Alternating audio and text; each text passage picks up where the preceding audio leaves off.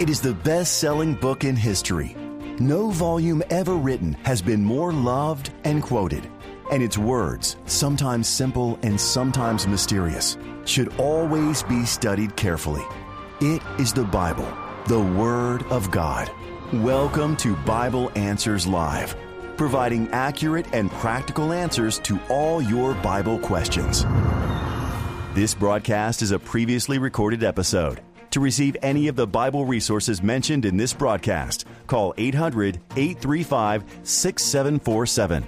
Once again, that's 800 835 6747.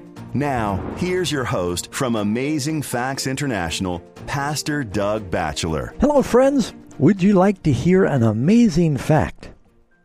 In 2015, Guinness World Records identified Mawsynram, India, as the wettest place on Earth. The region, about 4,600 feet above sea level, receives rainfall of 449 inches annually. That's almost 40 feet of rain a year, more than three times as much as Hilo, Hawaii, which is the wettest place in the United States. And that's just their average.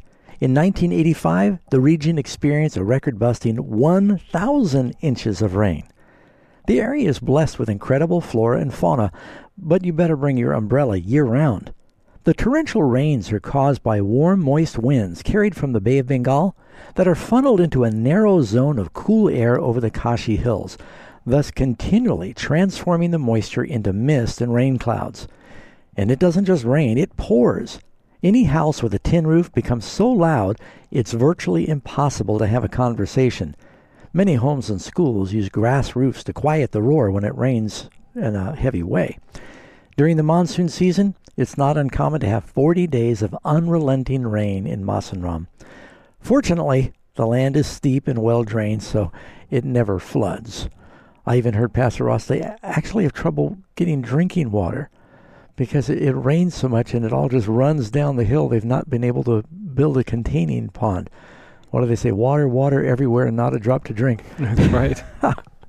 well, you know, Pastor, like we were just talking about it here, you have a place that has so much water, so much rain, and then you have other places on the planet that is just uh, dying for rain. I, mean, I think California and the, the, western part of the United States, it's been uh, dry, and of course you have fires as a result.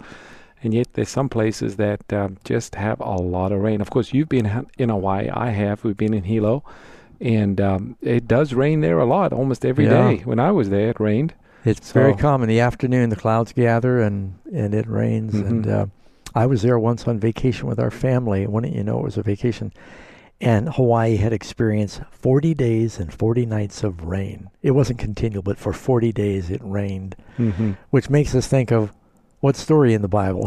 Whenever you talk about 40 days of rain, you think of Noah and the flood. Now, of course, fortunately, we're not going to have a worldwide flood, but yes, uh, 40 days of rain, you think of Noah. Um, but Noah is also used in the Bible, not only connected with rain, Pastor Doug, but he's also used with sort of our time and things that are taking place just before Jesus comes. Yeah, the Lord said that uh, as it was in the days of Noah, the conditions that brought on the destruction of the world back then will be replicated. And the Bible tells us that, you know, violence filled the world at that time. Of course, we've got, you know, war and, and violence on the streets and and, and, uh, and on the battlefront, uh, as well as immorality. And Jesus said the days would be like the days of Noah and the days of Lot, meaning Sodom and Gomorrah. And uh, that kind of describes conditions in the world today. You can read this in Luke 17:26. Jesus is speaking, and he said, "As it was in the days of Noah, so will it be also in the days of the Son of Man. They ate and they drank, they married wives, they were given in marriage. Not that there's anything wrong with eating and drinking. He's talking about to excess. Um, marrying wives, giving in marriage, marriage and divorce. It's talking about." until the day that Noah entered the ark and the flood came and destroyed them all. So they did not know, both in uh, in in Sodom, in Gomorrah, in the among the people living in Noah's day, the sun was shining for seven days before the flood, and uh, then boom, it happened.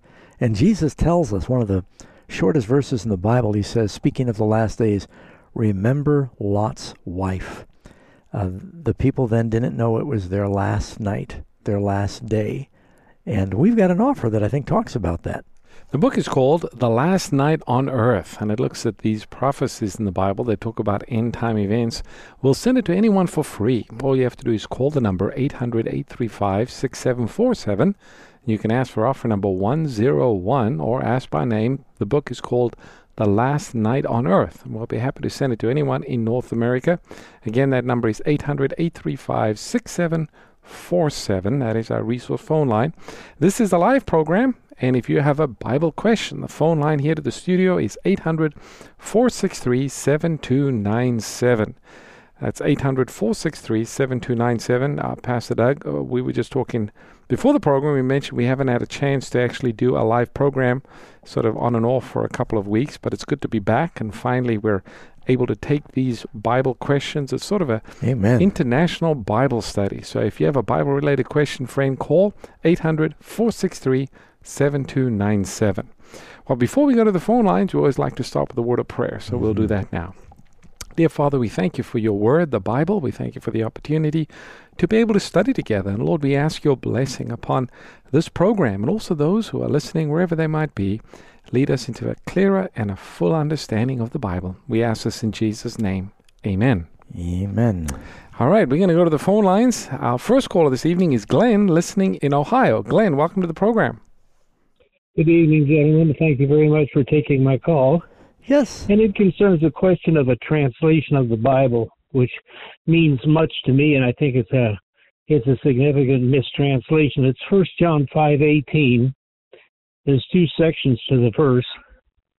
In King James, it says, "He who is born of God does not sin." But I heard a translation the other day on Radio 74 that said, "He that abideth with God does not sin." And uh, that I think that it's diluting a truth, and that's you know when one is born again. And uh, I, I this question that my question is you know the validity of that mis of that translation. Yeah, well, there's uh, of course several translations translate this differently. Um, I typically read the King James or New King James. I just you got me curious, and I opened up the English Standard Version, and here it reads, We know that everyone who has been born of God does not keep on sinning, but he who is born of God protects him, and the evil one does not touch him.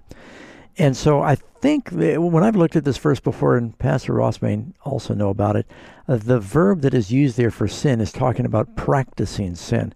So when we're born again, we do not live a life of practicing sin. It doesn't mean that if a person is born again that they are incapable of sin or they may not stumble and fall. So, is it, does that make sense? You have the second part of that that says that he that is begotten of God keepeth himself, that the evil one touch him not. And it doesn't sound like there's that much difference between the first part and the second part. If you say, if you relate the first part to does not continue to sin. And being born of God to me is the ultimate. And I understand that some people even go so far as to translate that he who is born of God cannot sin and uh, that sounds like that would be the truth of the matter. Once you're born of God, there's no sin to be done. It, it makes a lot of sense to me. And when I heard that, it kind of diluted that truth about when one is born again.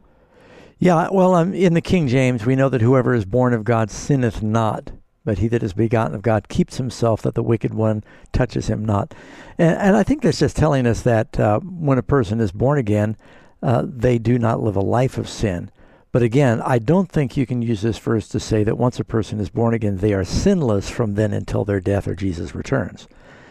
So is that what you're wondering, or are you saying that? Well, I think that the thing that's diluted is my, my personally, I believe that a person is saved and born again like Yeshua was, and that's by a resurrection, and that's going to be at the second coming. And from that point forward, we're eternally secure and there's no more no when you're born of God there, there's no more sin. That, that that's my thinking. Okay. Yeah i mean the point you're mentioning there talking about the resurrection i think we're all in agreement there that when jesus comes and the dead in christ are resurrected absolutely sin is no more. Eventually there is the final destruction of sin and sinners but we can be spiritually born again now. Uh, we can be uh, set free. Jesus said if the son sets you free you shall be free indeed but once again, the Bible also warns us that says, Let him who thinks he stands takes heed lest he fall. So, you know, Peter said, Lord, I'm ready to go to prison and to death. And then we find out a little later in the same chapter he denies Christ. So we can never be self conscious and think somehow we can overcome in our own strength. It is Christ that works in us. So we've got to keep trusting in Him. And we have a book that I, I think would uh, answer this. It gives a really balanced view, and it, has got a provocative title. Is it possible to live without sinning? Mm-hmm. And uh, Joe Crews, the author of this booklet, uh, he goes through the scriptures and talks about what it means to live a holy life and he deals with the subject of sinlessness as well. So folks would really enjoy that. It's the book called Is It Possible to Live Without Sinning? If you'd like to receive the book, all you need to do is call the number 800-835-6747 and you can ask for the book, Is It Possible to Live Without Sinning? We'll be happy to send that to anyone in North America. If you're outside of North America, you'd like to read the book, just go to the Amazing Facts website, amazingfacts.org, and you can read it on our free uh, library there on our website. Thanks for your call, Glenn. We've got Brittany listening in California. Brittany, welcome to the program. Hey. Hi, thanks for calling. And your question? Yeah, yeah, my question is why is the name Malchus only in only in John's gospel and not in the others? My guess is when you read the Gospel of John, John seems to have more personal information on what's happening with the court and the trial because you'll read that the other disciples forsook Christ and fled. Peter, he stayed outside with the the servants of the high priest. John knew somebody that was uh, related to the high priest. He went in. He saw these things firsthand. He gives a little more information about what was the name of the servant that had his ear whacked off. But uh, that that's my understanding. Mm-hmm. I think it's just adding some additional details there as to who this person was. You want to pass it out. The Bible doesn't tell us, but you wanted to have your ear cut off and then healed miraculously by Jesus. Oh, did this Malchus ever become a believer? I don't know. You know, the Bible does say that there were priests that eventually became believers after Christ rose from the dead through the preaching of the apostles. So we don't know if this uh, Malchus, a servant of one of the priests, the high priest servant, uh, the Bible doesn't say. His name, I just looked it up out of curiosity. The name Malchus means the counselor. It means a reigning counselor. Hmm. Interesting. All right. Well, thanks for your call, Brittany. We've got Caleb listening in New York. Caleb, welcome to the program. Hello. Thank you, Pastor Ross and Pastor uh, and Pastor Doug Batchelor. Thank you for picking up my call. Uh-huh.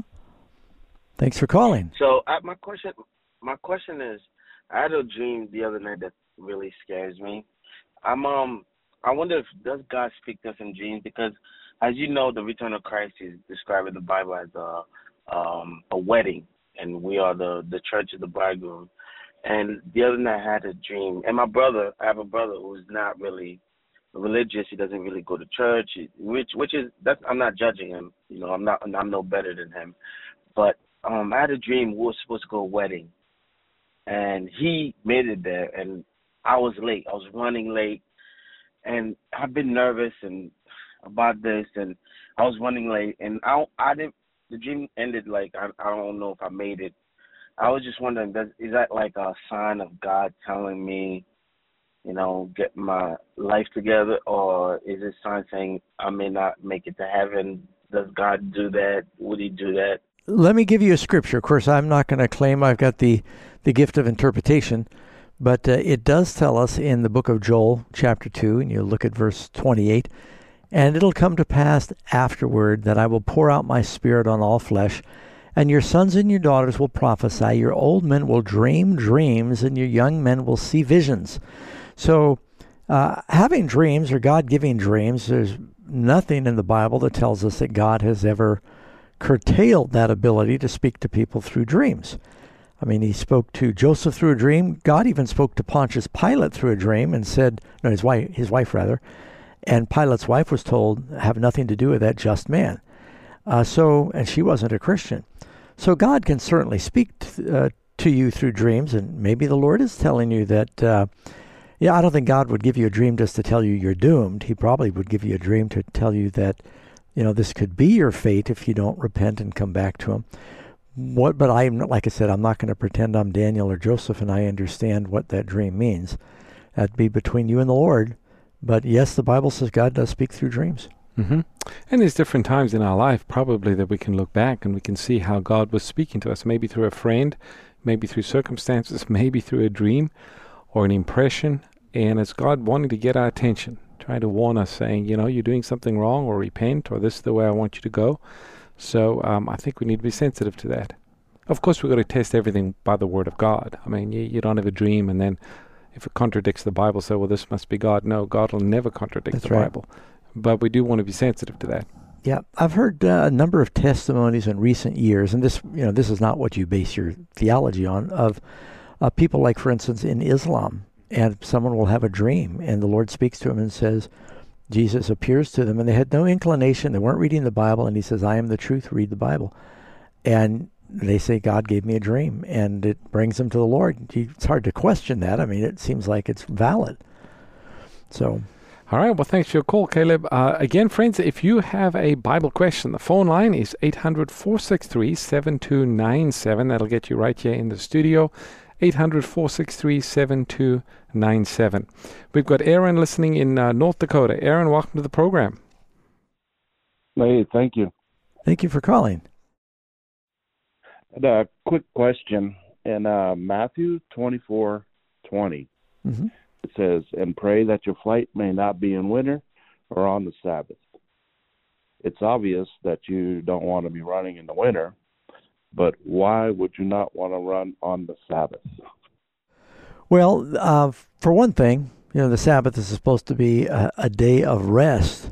You wouldn't want it to be a day of anxiety and fleeing for your life. So it would sort of be the antithesis of the purpose of the Sabbath. Uh, you don't want to be in a situation where you're challenged with that kind of decision. You know, uh, soldiers are ready to go to war, but uh, in Israel, they they really don't like going to war on Sabbath, but they will if they have to. Um, and so, and, and then I've heard people say that this is a dual prophecy because uh, sometimes on Sabbath, it talks about Nehemiah, they threatened to shut the gates on Sabbath because the people were going out and buying and selling. I don't think that's the best argument for this verse because Jesus is looking down in history uh, hundreds, if not thousands, of years. Um, so I think mainly he's just saying, you know, fleeing for your life is not uh, a good restful practice. And in the immediate context of the verse, it's talking about the destruction of Jerusalem, where the Romans surrounded the city, and um, the idea that the gate would be open during the week and then closed on the Sabbath. Oh, Well, that doesn't really make sense. If the enemy's outside the walls, the gate would have been closed all the time. So, this wasn't just to uh, an admonition that pray that you don't have to flee on the Sabbath because the gate would be closed, but rather the idea is if you're going to be keeping the Sabbath, which the disciples of Christ and the Christians were to be doing, and this is some 70 AD, Yeah. it means that the Sabbath was still a special day, a special day Mhm. of worship and communion. And so it has relevance and importance. Right. And not in the winter because there's no food in the fields uh, to glean or harvest. And according to your history, Pastor Doug, I don't believe the Christian, the Christians who recognized that sign and listened to the words of Jesus when it came time for them to flee from Jerusalem. History bears fact that they didn't have to flee in winter, neither on the Sabbath, so their prayers were answered. Mm-hmm. God took That's care right. of them. Next caller that we have is Juan, listening from Massachusetts. Juan, welcome to the program. Hi, thank you guys. Um, Yeah. First, I want to say I'm I'm a big fan of Pastor uh, Batchelor and uh, you, Ross, and I pray that God keeps uh, blessing you both. Thank you. Is it possible in today's day and age to be translated into heaven um, before Jesus comes, like Enoch and Elijah did? Well, uh, the Bible says all things are possible with God. Uh, you know, that would certainly be the exception. Uh, the rule is it's appointed unto man once to die in the judgment unless you're alive when the Lord returns. Um, you know, someone might be caught up in vision. It, it just as, you know, John was, and the prophets may be shown a vision of heaven, but to literally be taken up like Enoch, um, I don't anticipate that's going to happen very much in the last days especially now because people would assume that the secret rapture had taken place Mm-hmm. and only one person was ready.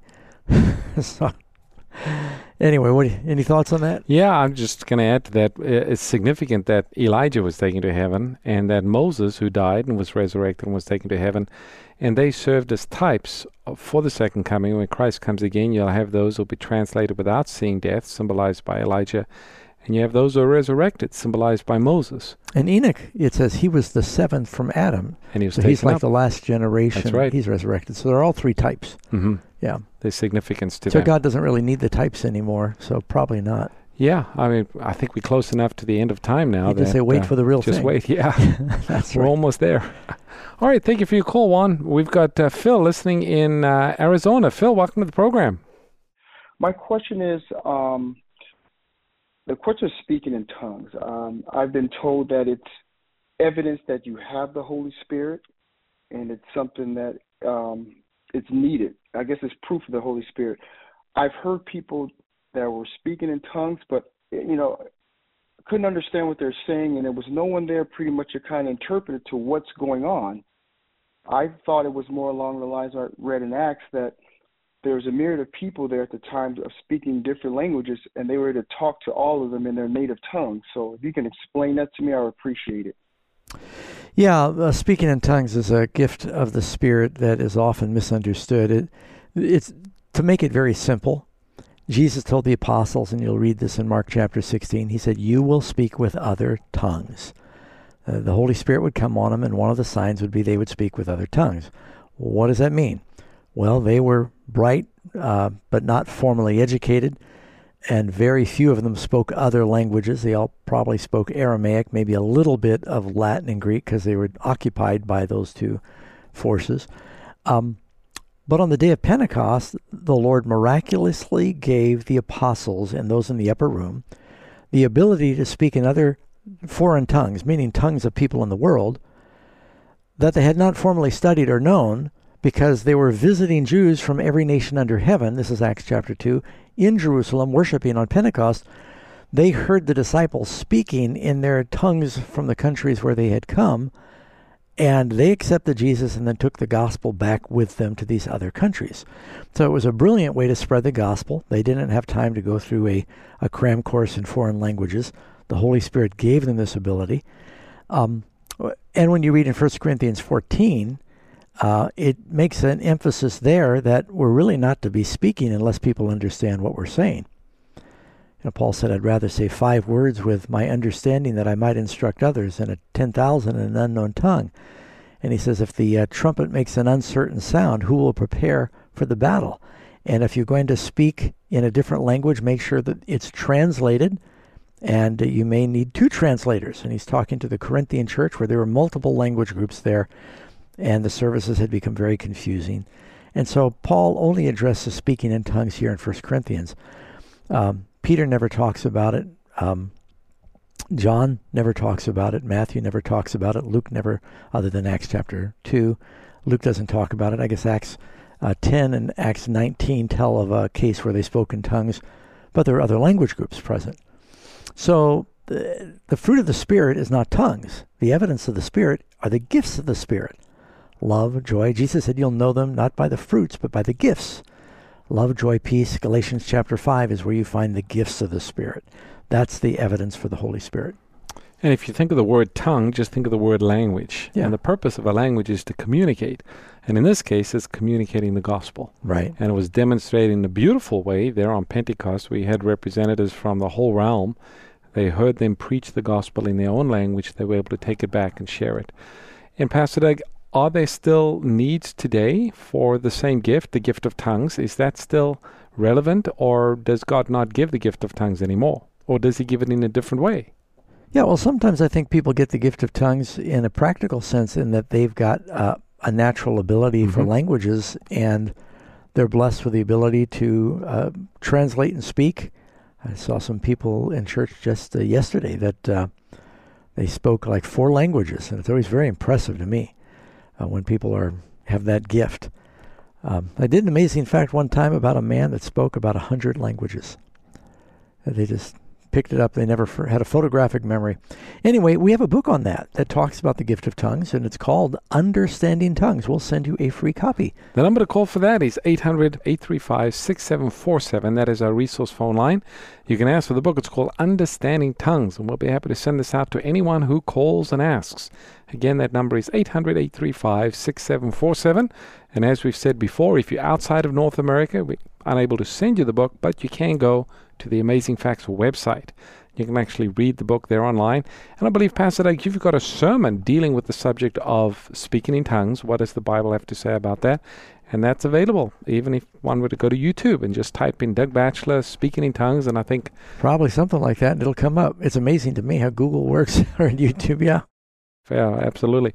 Looking at the fall at the time, Pastor Doug, we probably don't have time to take another call before we take our, our mid-program break. But just a few things to kind of let our listeners know about. There's a lot happening here at the Amazing Facts Ministry. And uh, we just finished up a weekend dealing with a special summit that we did right here at Amazing Facts, focused on the youth and the power of the story. And I believe all of those uh, programs are archived again at YouTube or at the Granite Bay uh, Facebook page. If anyone missed any of those presentations, they can actually go and take a look at it. And it was a blessing. We had people come from across the country and just a, a, very powerful weekend. Yeah, it was really nice. We had some great speakers there, and uh, I think that we've got a new website that's uh, developing. It's afyouth.com, and uh, that's AF meaning Amazing Facts Youth, and so we'll have uh, more resources that'll be growing for young people. This sort of grew out of the pandemic. We had an international youth Bible study, and it kept growing. And last year we had our first youth conference, and the church was full, and it was full again last uh, yesterday and last night for this program. So, uh, yeah, just go take a look at those programs. You'll find them at, uh, you can actually go to the Granite Bay Hilltop website. I know they're archived there, and they are probably also archived on YouTube as well. And eventually they will be on the Amazing Facts website, on that youth, uh, Amazing Facts Youth website. I think they're busy editing some of the programs and they'll actually be available there. So folks can take a look at it and they will be blessed. Just a great variety of, of speakers and wonderful topics. Yep. Amen. Now, we are going to come back in just a moment with more Bible questions. Don't forget, this is not something you can only listen to. We know people are listening on land based or satellite radio across the country, but you can also watch. Uh, the programs are airing not only on the um, Amazing Facts television station, AFTV, but you can also see it on the Amazing Facts Facebook page. You can join us here in the studio, also on the Doug Batchelor Facebook page. And we'll be back in just a few minutes. Take some more Bible questions. Stay tuned. Bible Answers Live will return shortly. Would you like to know God's plan for our troubled world and solutions for your life's challenges? Beautifully redesigned and updated, Amazing Facts 27 Bible Study Guides provide straightforward Bible based answers that are enlightening, encouraging, and easy to understand, giving you real, relevant Bible answers to questions like How can I have healthier relationships? When will Jesus come? And much more. Order yours today by visiting afbookstore.com or by calling 800 538 7275. Every year, 40,000 souls in North America end their own lives. Suicide is a terrible tragedy, and while it's difficult to talk about, we need to face it together as Christians. That's why in my new book, Choosing Life, I share the biblical perspective about suicide, answering some difficult questions about faith and salvation along the way, and offering practical tips that should help and encourage others. Jesus wants us to choose an abundant life in Him. Are you looking for a simple way to share your faith? If you've ever found yourself tongue tied when trying to explain what the Bible teaches about the Sabbath, the Second Coming, or the afterlife, you'll love the new Amazing Facts tracts. These colorful tracts feature easy to read type and are large enough to grab everyone's attention, but small enough to fit in your pocket to carry with you wherever you go. 11 key Bible teachings are available now. Purchase a sample bundle to see what fits your needs, then buy them in bulk and save. Equip yourself and your church to reach your community with the eye catching Amazing Facts Tracts. Amazing Facts Tracts. Easy to read, easy to share. To order your sample bundle, call 800 538 7275 or visit afbookstore.com and get ready to share your faith like never before.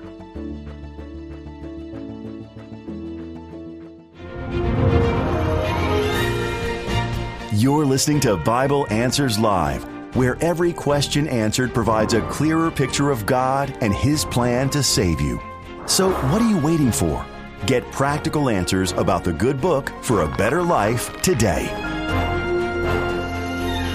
This broadcast is a previously recorded episode. If you'd like answers to your Bible related questions on the air, please call us next Sunday between 7 p.m. and 8 p.m. Pacific Time. To receive any of the Bible resources mentioned in this evening's program, call 800 835 6747. Once again, that's 800 835 6747. Now, let's rejoin our hosts for more Bible Answers Live. Welcome back, listening friends, to Bible Answers Live. If you've joined us along the way, this is a live international interactive Bible study, and you are invited to call in with your Bible questions. And Pastor Ross, we've got uh, several lines open now. Yeah, we took a couple weeks off because we were traveling. I was in Ireland for two weeks and uh, sent greetings to the people there. We even have people there that watch the programs. It's usually archived, but they watch the programs over there in Ireland. And um, so, you know, when you do a couple reruns, then people think you're not really alive anymore. But we are live. So if you have a Bible question, call us tonight.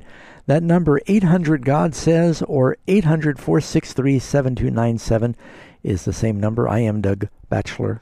My name is John Ross, and as you mentioned, Pastor Doug, we're not only uh, on the radio, uh, we can also you can also tune in through Facebook, through YouTube. Uh, we're also on the Amazing Facts television uh, network or channel. So many ways that a person can participate in this live international Bible study. All right, phone number again is 800 463 7297. That'll bring you here into the studio with your Bible question. Next caller that we have is Joe, listening in Colorado. Joe, welcome to the program. Hello, pastors. Thank you so much for taking my call. Yes, sir.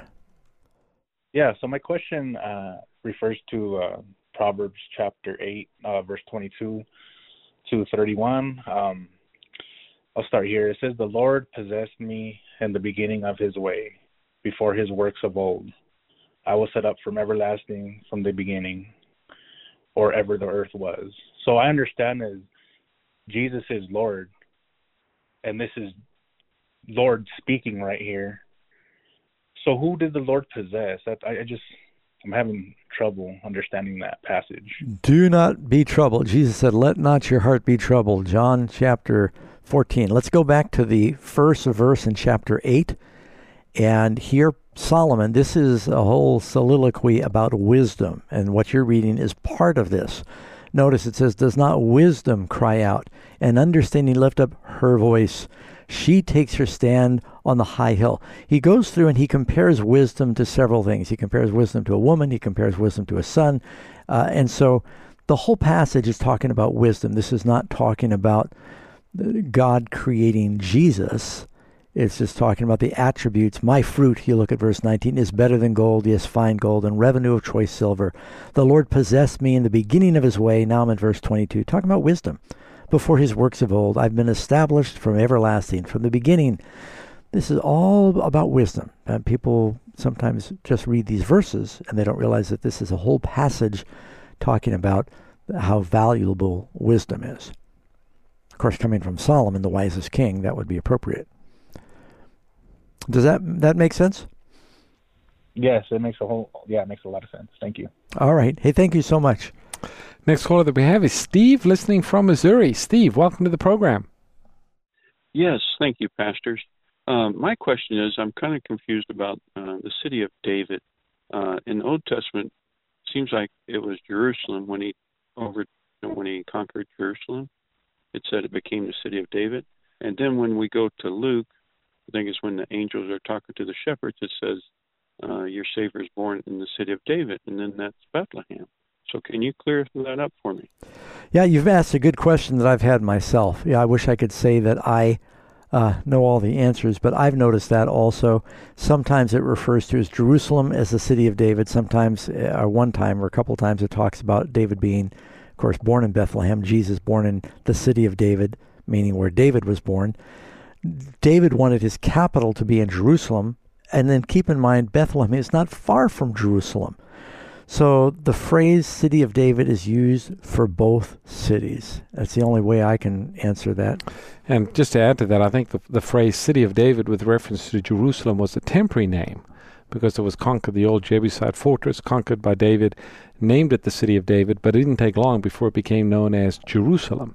And then once it was sort of adopted as Jerusalem, the, rarely does is it referred to as the city of David anymore. It served as Jerusalem, especially when the temple was built there as the dwelling place of God. So the city of David from that time onwards seems to be more related to Bethlehem, the birthplace of David, than actually Jerusalem, because Right. Jerusalem replaced the city of David, so to speak. Where where was David buried? They buried all the kings in the city of David. I thought they said that too. Yeah, David is buried in Jerusalem. In Jerusalem. In Jerusalem. Okay. So they do refer to it, even after the death of David, sometimes they refer to uh, Jerusalem as the city of David, because it was the city he chose uh, as the capital and where he chose to build the temple. That was the love of his heart, is to uh, have a temple for God's glory.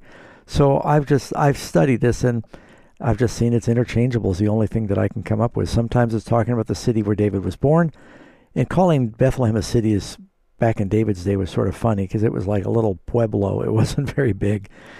Uh, and then uh, later he moved the capital to Jerusalem, and that was called the city of David. But they're not far from each other either. And wasn't the city of David a portion of Jerusalem? Wasn't the whole Temple Mount? It was the original Jebusite Yeah, we fortress, went and and then it was looked at it. expanded. Yeah. I remember in Jerusalem there was one area they referred to as more the city of David, Because he had not built whole on to part. the Yep. Jebusite city. Yeah. So interesting. All right, thanks for your call, Steve. We've got uh, Becky listening from Michigan. Becky, welcome to the program. Hello, how you guys doing? Doing well. How can we help you tonight? Um, question is, I'm I'm struggling with a diet. I'm trying to lose weight to stay healthy, and I'm really am struggling with it. I'm going by a Bible scripture in Philippians chapter four, verse thirteen. I can do all things through Christ who strengthens me. Maybe I can get some get some advice from you guys. Yeah, you know, it it is a struggle, and uh, especially uh, any habit, uh, and you know, changing your habits of eating, uh, as with any habit, um, it's like you're trying to crawl out of a rut that you've been in. Uh, now, keep in mind, every time that you say no to the temptation to eat either something or time or an amount you shouldn't be eating, which is usually that covers every aspect of a diet, um, you make it easier next time. Let me see if I can put it this way for you, and that might help you. You have been walking down a trail, a particular trail, for years, and you've gotten used to it, and it's cleared and it's easy, but it's the trail's going the wrong way. Now you've got to plow a new trail, but there's thorn bushes and things that are blocking the trail. And the first time you go through, you got to hack your way through, and you're tripping, and it's a, it's a real problem. But you know what? The next time you take that trail, you did plow things down a little bit. It gets a little easier, and the next time it gets a little easier. And every time you say no to temptation and you say yes to the right thing, it makes it easier the next time. So, one way that we overcome through the power of God is one moment at a time. It's day by day, sometimes hour by hour. Uh, for me, and I often refer back to this, one of my biggest struggles was um, uh, smoking. And they s- say sometimes quitting smoking is as hard as heroin. And I struggled. And boy, the first few days I'd quit smoking, I'd think about it just every few minutes. That's all I couldn't get it out of my mind. I could barely make it from hour to hour. And I fell several times. But finally I quit and said enough's enough and I made it, you know, a day, then two, then three, and now it's been 40 years. So you can do it. And um, I have a video. I think Pastor Ross heard it. Um, I actually had a food addiction. And I share this video of how I overcame my addiction. All I'm going to do is tell you the title of it. It's a Doug Batchelor Cold Confession. If you want to take a listen to that, Becky, just go to YouTube, type in Doug Batchelor Cold Confession, and I'll tell you kind of, you'll hear me confess what my addiction was and uh, how the Lord helped me get the victory. And praise God, He's helped me keep the victory for about oh, eight years now.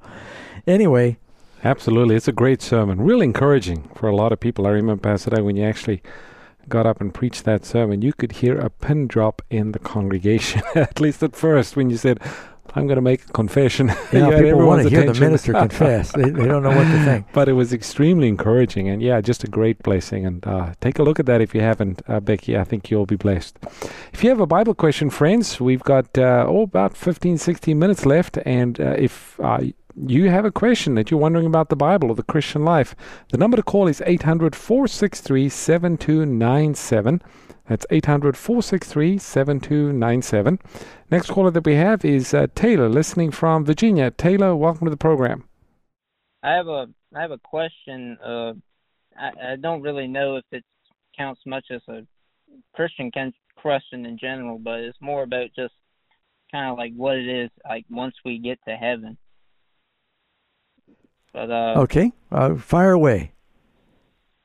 All right. Uh, my question is about the amount of free will we have in heaven.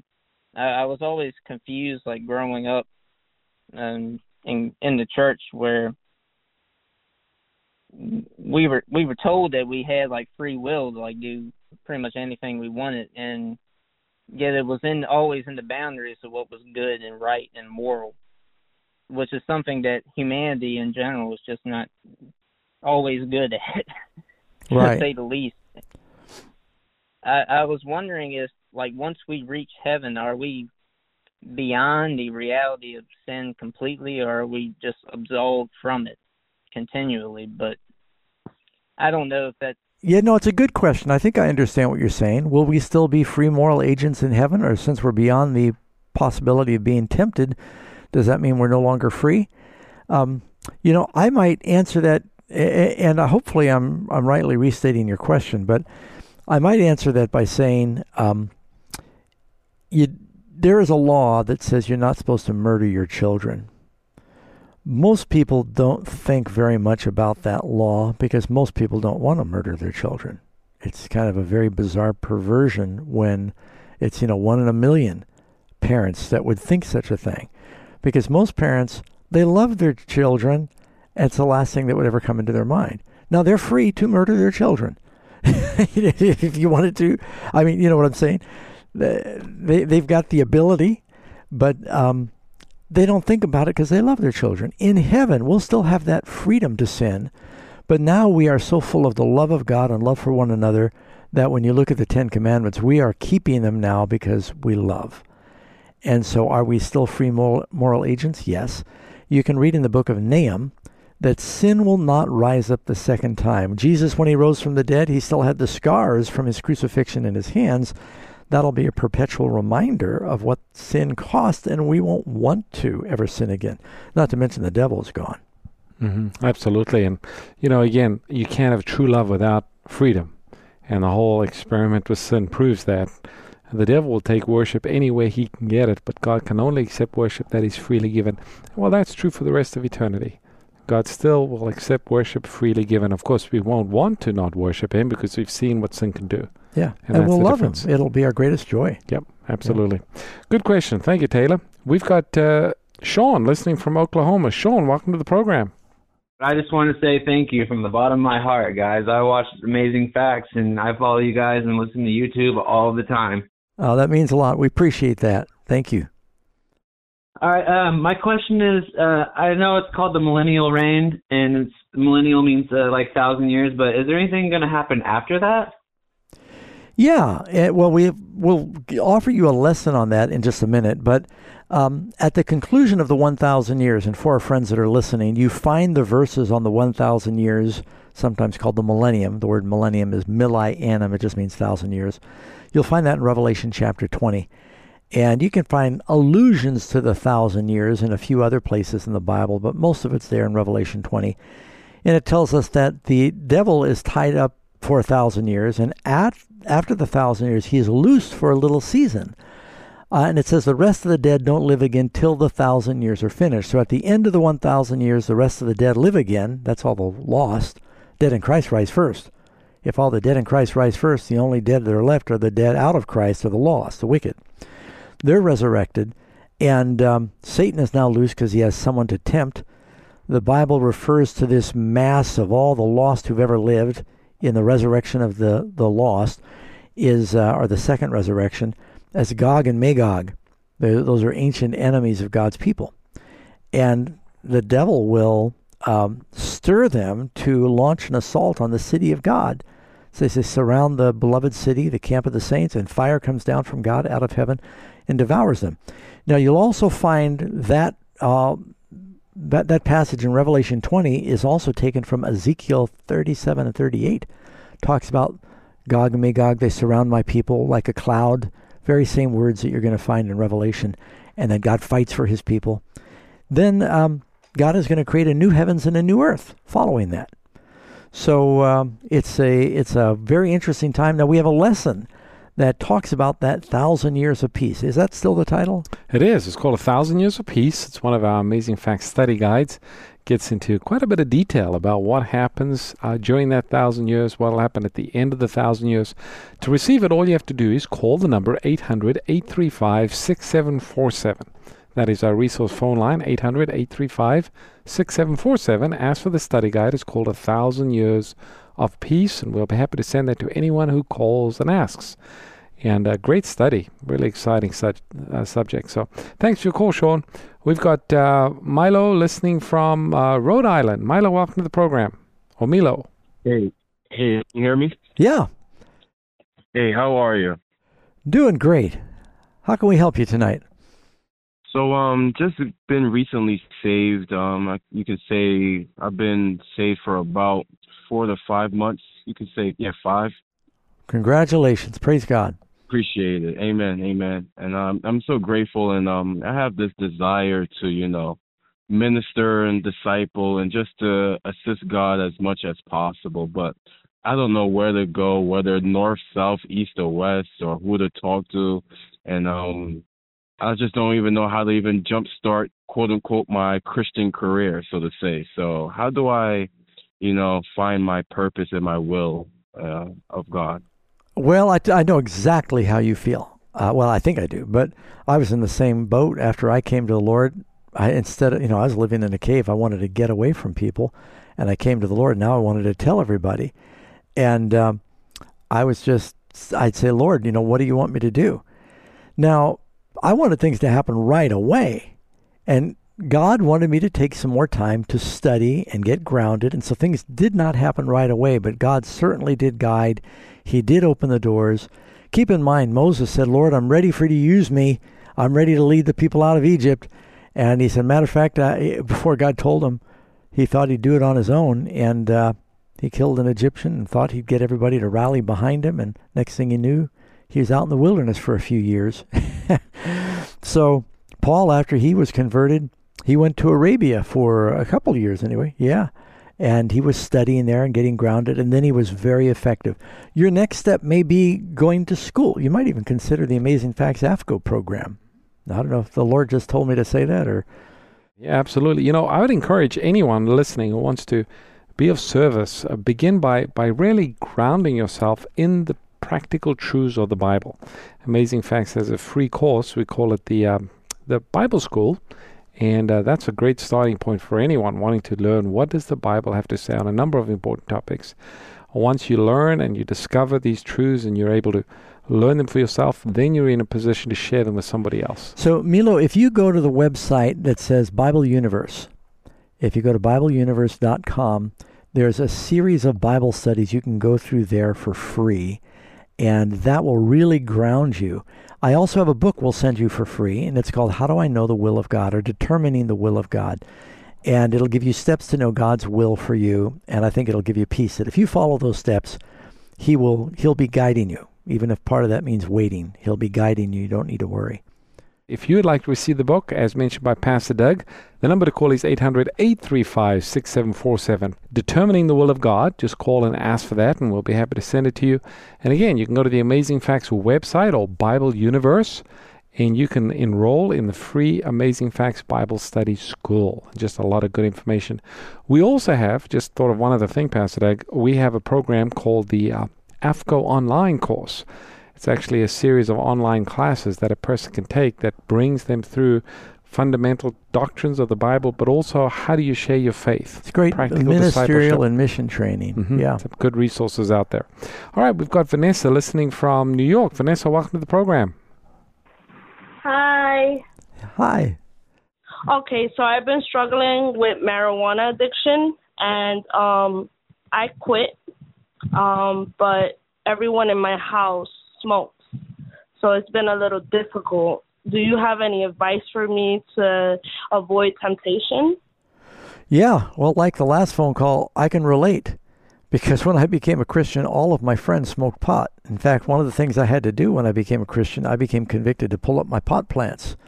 Now, I didn't know any better. I pulled them up and gave them to someone. I probably should have thrown them away, but I was I was still pretty young. Uh, and then all my friends that I hung out with, uh, they kept smoking pot and offering it to me, and I was around it, and I was probably getting high off secondhand smoke, but I wouldn't smoke it anymore. But I finally I just started finding other friends because the environment just was not good. So I don't know how you can completely escape your environment. You may not be in a situation where you could do that because it could be your family. Um, you can just ask them to respect your decision and when that the behavior is happening, you just try and get into another room and uh, uh, avoid that contact as much as possible.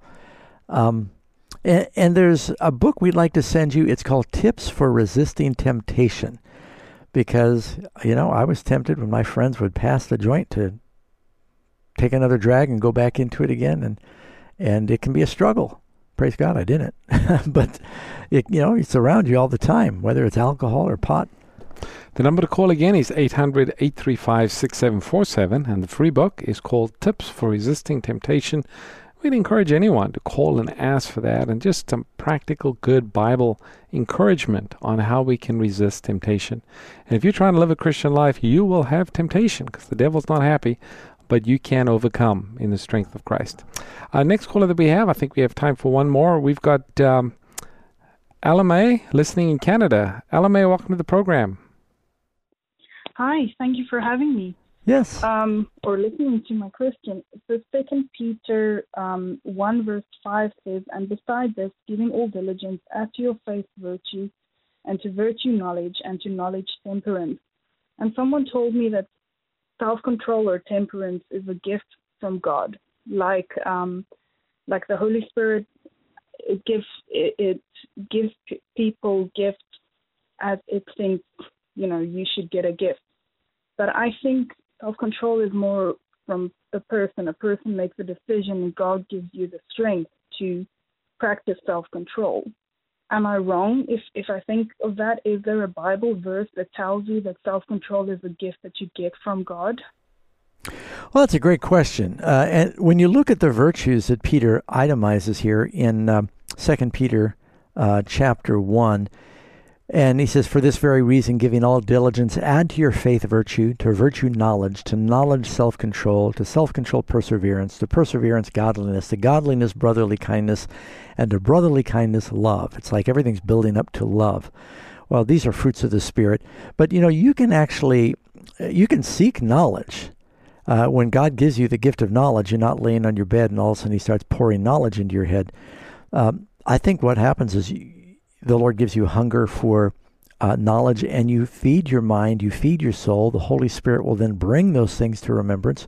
I think when you make an effort to resist some temptation, to exercise self control, whether it's in something you do, eat, or say, some people struggle with self control over their words.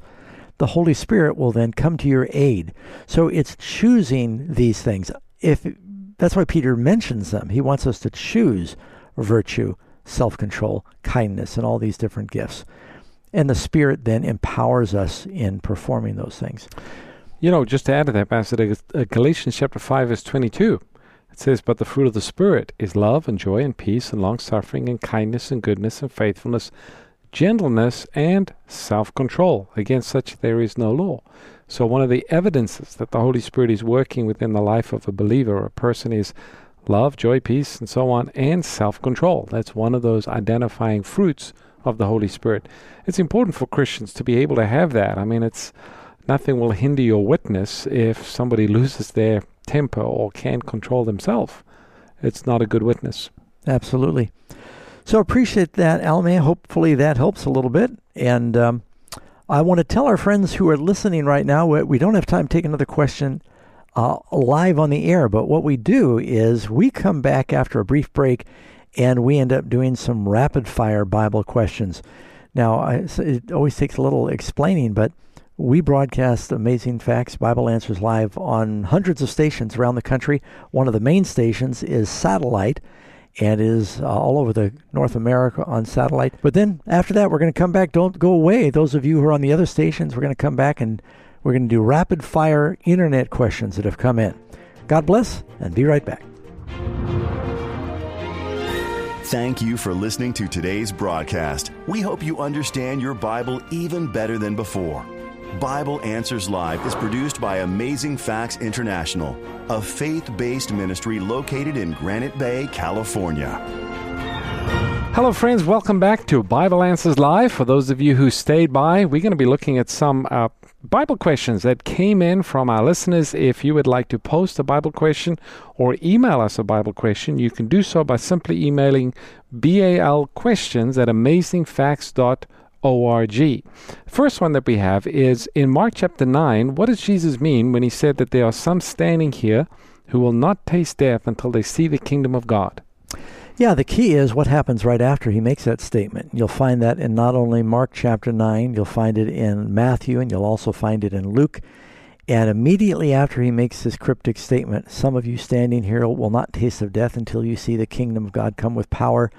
It says, after six days, he took them up to this tall mountain, and he was transfigured before them.